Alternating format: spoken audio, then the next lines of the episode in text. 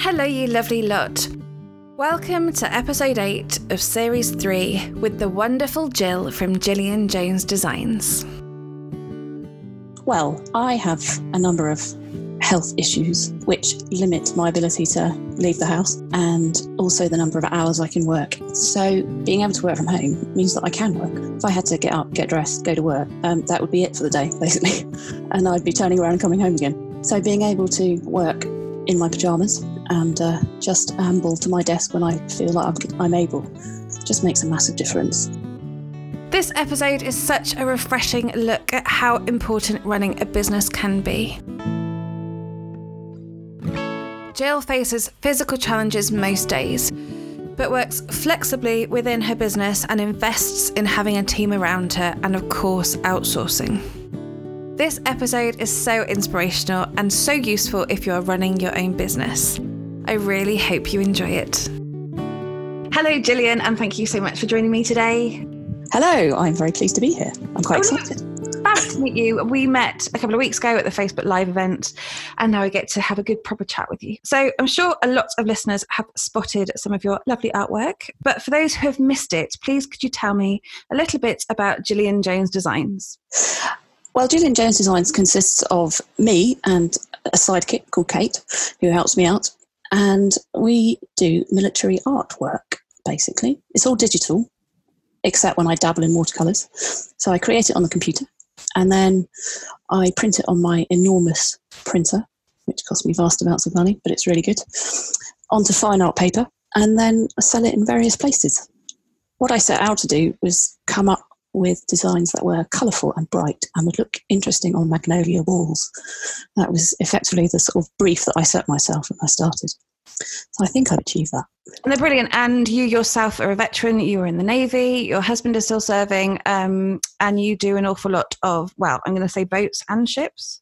Yes, I know that the Navy is very protective about the difference. I can't quite remember. But also for the RAF lot, there are a few planes. Um, and you've recently started working with the Royal Navy and the Royal Marines charity. I spotted some of your lovely mugs. Can you tell me about that collaboration and what you create for them? yes, I started working with them. It was quite a while ago, actually, about three years, I think. A chap called Bob Field, who still works for them, got in touch with me, having ordered a print uh, for himself, and said, "I really like your stuff. Would you like to be a charity partner?" So um, I went and met them. They're based in Portsmouth, so it was nice and easy.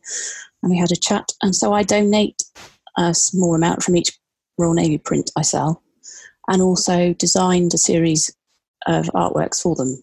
So uh, the mugs that you saw, one of them was a, a Jack Speak design, which is the Navy slang design, and the other one was the current fleet in the Union flags. And then they asked me to stick them on various things occasionally. So I have t-shirts and tote bags, and so they've got those two designs. And then every year, mostly, I do a limited edition for them, which I then give forty percent of the sale of each of those to the charity. So, and they promote me all over the place. So it saves me having to go to shows, really, which is tricky. So they take my artwork and my mugs and stuff all around the country to various events. And they're really good. I really, really like them. Um, we can't fit another mug in our cupboard because it's full of squadron mugs that I need to um, drop when we move house. So, yes, I'm not sure how well a navy mug would go down, but I might surprise my husband one day. And you mentioned on the form that I sent you that your business really helps you able to keep working, um, and that you love working from home, which I also do love. Working Yes. from home. it makes it all very handy when the postman knocks on the door or the washing needs to be done. Um, so, why is it so important that you have your business? Well, I have a number of health issues which limit my ability to leave the house and also the number of hours I can work and the amount I can do in any one day because I have a very limited amount of energy. So being able to work from home means that I can work. If I had to get up, get dressed, go to work, um, that would be it for the day, basically. and I'd be turning around and coming home again. So being able to uh, work in my pajamas and uh, just amble to my desk when I feel like I'm, able just makes a massive difference and means I can keep going. And if I didn't have this, I wouldn't. I'd a go mad, and secondly, wouldn't have be able to have a job such, not a conventional job, anyway, because they're too regimented. and that you have to be there at a certain time and work for a certain number of hours. This gives me complete flexibility. So if I feel well at two in the morning, I can work at two in the morning. And if I don't feel well at two in the afternoon, I can go to bed. So it all works really well. Yeah, and being self-employed gives you that flexibility. Some people have to work around children. Mm. Um, mm. I'm doing it because I'm working around my military life. Um, and for you, it's just a really important way of being able to still do something and not be restricted. Yeah by the stuff that you have just said. So my mum is disabled. I've spoken about this before. She has multiple sclerosis, but when we were younger as children, she ran her own business from home, yeah. um, which I think is probably, gosh, it's probably her fault that I'm now doing this. Um, and it was good, and it's really quite an inspiring thing to see my mum slogging away and working really hard despite her um, disability. Yeah. And achieving really big things and being a bit of a role model for me. And I think that's really important for our children to see. I was training to be a teacher a few years ago, and that involved dropping the kids off at drop wrap around at first thing in the morning, dashing off and not coming back till six o'clock, then working till midnight. And during that period is when I started to get unwell, really unwell, and um, I had to give it up, which was awful and I'd always wanted to be a teacher. It was my sort of long term plan after I'd done the Navy to do that. And once I kind of got over the fact that it was awful, I'm still working on it, but getting there, and decided to focus on this, I've seen so much difference in my children. You know, they are so much more open with me. They'll put up with the fact I go to bed and just come and hug me in bed and have a chat at the end of the day and are sort of kind of considerate and caring and can cook their own dinner when I can't. It, so there are, although there are massive downsides to it all, there are upsides as well. And that sort of learning of empathy and learning of fitting one's life around what you're capable of doing, I think is quite a good lesson for the kids. And I think it's the same in any military family. You know, you have to learn to fit your life around the circumstance. And my husband doesn't go away that much, but we've got a different issue to fit around, a different circumstance to fit around. So it's um, it's all a sort of learning and growing opportunity. I say this now when I'm in a good mood. Later on, I'll be sitting and screaming, throwing things around. But um, yeah, occasionally I manage to count my blessings. Which is actually a really important mindset to have because running a business is really tough. And I've said for years that you've got to celebrate the wins, ignore the rubbish bits you know and and, and yeah fair play to you. It's a great mindset to have and to hopefully think about it a bit positively. Which leads me on to the question about business highs and lows. It's it's tough running a business and it's amazing it's like a roller coaster. What would you say are your biggest wins to date? And maybe a little bit about your lows and how you've overcome them. Uh biggest wins to date. Um probably getting a regular order from the Comporflot, there's one for you. Commodore Portsmouth Flotilla, who is the person who's in charge of all the ships in Portsmouth, has an annual prize giving ceremony. And I have just delivered 29 pictures um, for them to be given out to all the sailors who are getting awards this year. And I did the same last year. And I'll probably do the same next year. And that's by far my biggest order each year. And it goes in the Navy news, and you know people are aware of it. It's on social media and stuff. That's probably my biggest win and probably has resulted in the most growth. That and the link with the RNRMC, the charity, um, are the two things which have sort of put my name out a bit as the sort of place to go for a military print for leaving gift or award or whatever. So my lows, uh, probably the days where I feel awful, can't work, and I know I've got all this piling up, and I probably have at least one every couple of weeks or more. Actually, probably every week. I'm not very good at doing nothing. So even when I'm, you know, lying on the sofa and can't move, my head's still going. So then I can't sleep. And so it goes on. My inability to shut off from it is probably the low points when I am poorly. I should, I'd love to be able to just go, right, I can't do anything today. I'm just going to stop. I'm going to rest. I do try, but it doesn't really work. It is a case of just suck it up, really. Sometimes I manage to shut off, but it's very rare. And I think that's a sort of facet of having your own business is that it's yours and you feel pride, personal pride in it. And, you know, not responding to that email is, is irritating. You know, you just want to make sure everyone, every, all your customers feel loved and attended to and get what they want in time. Yeah. And unfortunately, I lost my, my previous helper, Karen, who was around a lot more than Kate can be. So she sort of picked up some of that slack. So I'm hoping once Kate's kids go to school next year, she'll be able to pick up more slack as well and sort of pick up that bit where I'm struggling a bit, keeping it all together. And I think that's a good sort of bit of advice for all of us. Um, we're all in very different situations, of course, but when you're running a business, there's this massive sense of overwhelm and not emailing people back. I read a quote the other day that adulting is basically emailing people going, I'm really sorry for not emailing you quickly yes. enough um, until you die, like just backwards and forwards.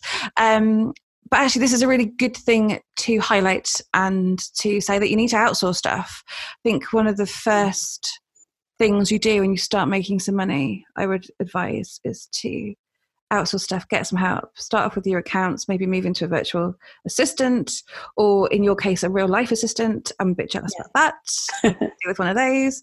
Um, and yeah, it's a really good way to run your business and start your business and work from there. So, this podcast series is all about business. What do you think are your best business tips that you've learned so far? Ah, this is one I should have thought about beforehand. Sorry. Um, that's okay. Come to me. My best business tips presentation is important. So I get a lot of positive feedback on my packaging and the little notes that I put in my products. Obviously, this is for a product business, but the same applies to others. I always put a little handwritten note in with it to say thank you very much for your order, and I reference the order specifically, so it's not just a generic note. I make sure I've got little logo stickers and everything, and so it all looks neat and branded and like a proper fine art print, as it should do, because it's a relatively expensive product, so people expect a relatively expensive looking package to arrive on their door. Um, and I try and meet that without spending too much money. So that's number one. Also, it applies in things like emails as well, like your email footer, for example. You know, don't just have sent by post box or sent by my phone or whatever you have at the bottom. Put something where it looks professional and neat and the logo if you've got one. Um, I think that's quite important. And I do, I shouldn't, but I do judge people on their emails and their grammar. and just proofreading your emails helps as well. Communication, I suppose, as well. Letting people know if something's going to be delayed and or keeping people up to date on progress, those sorts of things I think are quite important. And numerous times I've had to reply to someone and say, I'm really sorry, I've been in hospital or whatever, and I'm not going to get this done in time. And 99% of the time, people are absolutely fine with that. People are nicer than you think they're going to be, basically. So being completely open about it just breaks down that barrier, and people aren't then wondering what's going on or wondering why you've disappeared off the face of the earth. Um, and that has managed to, I think, retain customers. That would perhaps have slipped away if I'd have just not said anything at all and hidden, which is tempting. And it's true. And also for somebody that runs a service business, packaging is also important because you sending stuff through the post makes such a difference. People really quite like that. And it really helps me with postings if I look after my clients. It's easier for them to work with me virtually.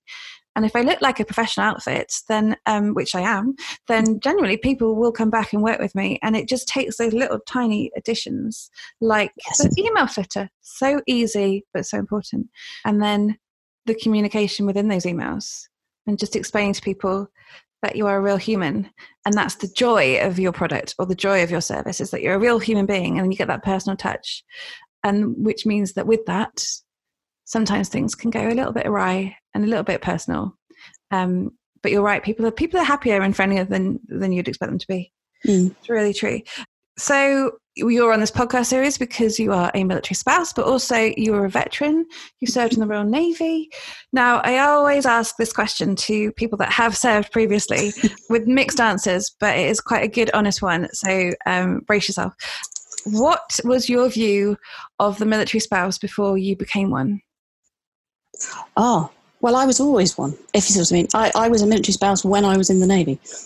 So this is an interesting tale. We actually joined the Navy together. Um, both had an early midlife crisis at 30, got fed up working for IBM, um, and applied to join the Navy and went through AIBs together and then joined the same day at Dartmouth. So we've always been in it together. So yeah, I've never really thought about it whilst I was serving. I just kind of was in my world of working and married patches tend to focus around small children quite a lot of the time. And I didn't have any when I was serving. So I didn't really interact with other military wives as such, unless they were my friends who were also serving. There was quite a few of them. So it was only when I um, left on having children that I interacted with this mythical beast that is the military wife.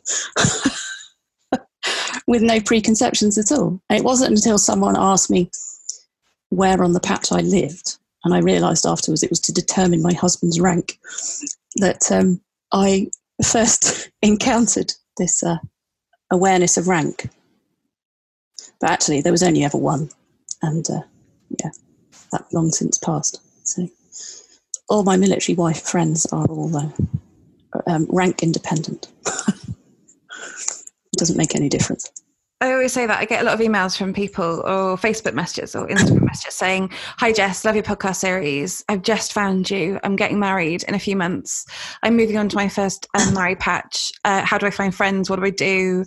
Um, help me. And I always say to them that you just go off and try all the different things, join in the different groups. You'll find the odd weird wife or the odd weird spouse. And then once you found that one, after yeah. that you tend to find your friends um, yes. and it's worth the hassle. You just need to work your way through the odd ones to find them. Yeah everyone's just human aren't they? There's no great difference between a military wife and any other wife apart from the circumstance of their husband's disappearing for six months at a time every now and again. We're all the same. Yeah yeah there's i mean i don't feel any different towards my military wife friends than to my other friends that i had before i joined the navy. You know they're just friends. It's, it doesn't make any difference to them the only thing is, I'm more likely to get a call in the middle of the night going, "Help me! My child needs to go to hospital from a military wife than I am from a from a civvy wife. You know, it's a different or civvy friend.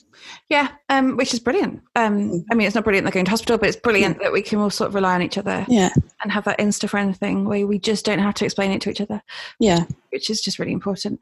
Mm. Um, which leads me to the question that there's a massive community of military spouses running their own business. Um, you're obviously on Veteran Owned UK as well, mm-hmm.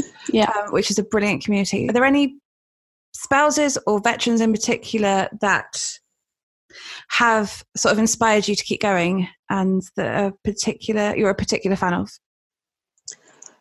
I did the X forces course a while ago, uh, a couple of years ago, and one of the people on that course was Neil Holsworth of Explorer Coffees. And he he was quite early on in his business at that point, but he's really sort of ploughed ahead with it. And he's just always around if I need help. So we have a sort of mutually supportive um, relationship in that I'll do his design work in exchange for him putting up a gazebo at a show.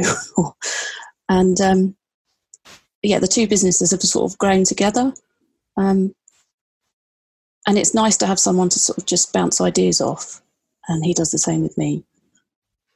So i yeah i really value that sort of relationship. And that came out of the ex-forces course which was really a helpful thing to do. Although i'd already started my business when i did it.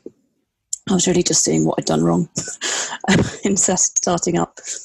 It still sort of enabled me to focus my mind a bit and um, pull together all the threads of business uh, of my business and be a bit more, yeah, be a bit more focused with it and not try and do everything for everybody. Yeah, when I studied, uh, I studied engineering at university and we talked a lot about management and business and stuff. But one of the things we talked about was core competencies. Is the business should use its core competencies and outsource everything else, basically. So, why would IBM do catering it should just focus on computers and outsource catering? That kind of thing and although it's on a much more smaller scale, obviously, um, I try and retain that sort of idea. Um, and doing the ex forces course helped me pin that down, what it was that I wanted to do, and to stick with the artwork and not expand too far into other areas. And that has worked really well, actually. There's a, a temptation, isn't there, to try and offer everything you can offer, but that just dilutes, I think, your image and brand. Yeah, focus on yeah, focus on your brand and focus on what you do well because Mm. we can all do all the things, but it doesn't mean we can do all the things well. Yeah, Um, and that's the secret to it. Find your niche and be an expert in that field. Mm. It's a really good piece of advice. So, what's the plan? Where is Gillian Jones Designs heading in the future? Ah, well, there's there's plans and there's there's ambitions and there's dreams. they don't always mesh. At the moment, I I'd like to find another person to help out. I'm not entirely sure I want them to do yet, but I'm working on that. Uh, probably more the admin stuff. That's sort of a short term thing. Long term, I would really love to have a sort of dedicated place, either in a gallery or a gallery or a coffee shop with all my pictures on the walls. Or there's a place in Portsmouth called the Hot Walls, which is down by the harbour mouth, and it's been turned into sort of little art studios by the council. And you can rent one for a period of time, but it's only three years. I always think that's not really long enough to get his feet in. Um, but something like that would be great. Have my an actual studio that isn't in the house. I know I've said I love working from home, and it does make a huge difference, and it would involve vast amounts more costs and impracticalities. But you know, it's still a nice idea. And maybe sell Neil's coffee when I'm there. I think it's a lovely idea. Coffee Yeah. and artwork. I think Yeah. it would be fab. Down by the sea. Yeah, We'll that have be to visit. Yeah. I'm not sure this is actually going to happen, but I keep it there in my mind as a possibility. You've got to do it. If anybody's done uh, Susie Olivier's mindset course, then that would be one of the things that she would be making you pin to a pin board. Think about every day and um, like a long term goal that you've got to achieve. So, yes, at the end, we always do the quick fire questions, and it would be rude not to do that. So, brace yourself, Gill. Are you ready? I'm ready. Go for it. The first one is always who would you most like to hear from on the Independent Spouse podcast? I should have been thinking about this while you were talking earlier, but I didn't. I think I would like to hear from Princess Anne because she's such a great supporter of, well, she's the um, chair or figurehead president of the RNRMC, and I presented one of my pictures to her a couple of years ago at a big do in London, which was fab. Um, and she always seems to just get it you know, when she does her speeches. And so I think she would have lots of useful stuff to say to this community. Um, I know she's in a privileged position, but she's um, just seems to understand the service life and the service people. And her little speech she did about the RNRMC was just spot on how they should focus on certain things. She's fab. I like her. No, sh- we. Um, I joined the Royal British Legion's women's branch, um, as you do. I went to the AGM, and she is also their president. Mm. And she came and she did a speech, and um, yeah, she's just really clued up on what she's talking about. Mm. she works really hard, and she does. You're right. She gets it, and it's not fluffy, No, and it's not nonsense. Um, so that's I need to add her to my list along with Prince Harry. um, I'm sure. I'm sure they'd say yes. Sure, they'll say yes. Um, a slightly more um, down to earth option would be someone from the RNRMC. So, um, Bob Field, for example, who found me, he could tell you all about what it does as a charity uh, and how it sort of tries to reach out and to fill the gaps that the sort of Navy leaves. It provides funding for extras to make service people and their families more comfortable. It's a really good charity. It tries to sort of be an umbrella charity for all the different, you know, there's hundreds of oh, yeah. service charities and distribute the money to the right places. and probably really important to the Navy community as well. So I Mhm. will definitely look into them because it's just interesting to see what other services are up to. And the very last one, and the quick fire questions, is what would you tell a military partner who wants to start their own business or project? Do it. yeah. Um, what I should say is write a business plan, and but I didn't do that. Um, I would say go on one of the courses that the various charities offer, X Forces, and I know there's others. One at Wolverhampton, isn't there? I think Wolverhampton University, is it? Spot the unsung hero. That's the one, Sport the Unsung Hero. Because they just give you that opportunity to focus your mind on what it is you really want to do and do something you want to spend your time doing. You know, it's all very well saying, I'm going to become an actuary when you hate adding stuff up. Um, it, it's looking for that niche which can be yours. And if it doesn't work, don't cling on to it for dear life. Change your focus and do something else. Um, because there's no point in um, keeping going when it's clearly not going to work. And what is it? In some ridiculous percentage of small businesses don't pass the first two years. So it's not a sign of weakness or a sign of failure. It just means that that wasn't the right thing. And yeah, keep trying. Yeah. And the amount of people that have done that and and gone through those courses and realized that what they're doing isn't quite right and they found something even better to do Yeah. just shows the value of those courses Yeah. so yeah the best yeah good bit of advice thank you thank you so much That's all right. and that Gill is the end of the quickfire questions and the end of the interview um, Yay. but thank you for coming to talk to me today if i'm interested in looking at your beautiful prints or fancy a royal navy themed mug where can i find you Well, you can now get other themed mugs. I've just bought mug printing kit, so it's very exciting. It stinks, but it's very exciting. Um, so my website is Gillian Jones Designs with an S on the end dot com, and my Facebook is the same, Gillian Jones Designs. Uh, so is my Instagram, Gillian Jones Designs. My Twitter, however, is Gill A Jones because Gillian Jones Designs is too long for Twitter. And I would recommend everybody checking you out and following you. As somebody who has a house full of plain prints that are not yours, um, that I have to put up every time we get posted, um, I would recommend everybody going to check out Gillian's stuff because it is much prettier. And I would, even as a designer, I would definitely put your stuff on my wall. And I'm quite fuzzy. Thank you so much for talking to me today. It has been brilliant to have a good proper natter with you to find out more about your business, to get to know you a bit better. Um, yeah, it's been fab. Thank you so much. You're very welcome. Thank you for having me. It's been good. Oh, another thank you to Gill for sharing your story. Do head over to see her social media and make sure you comment on her latest post. And while you're online, could I ask a little favour? Could you please go to wherever you listen to this episode and leave a review? I've got a lovely, inspirational, free digital print to send to anybody who leaves a review. So just email me over a screenshot and I will send it over. You can always reach me at hello at theindependentspouse.co.uk. And I will, of course, be back next week with a fascinating episode from the amazing Gems Collins. So I shall see you then.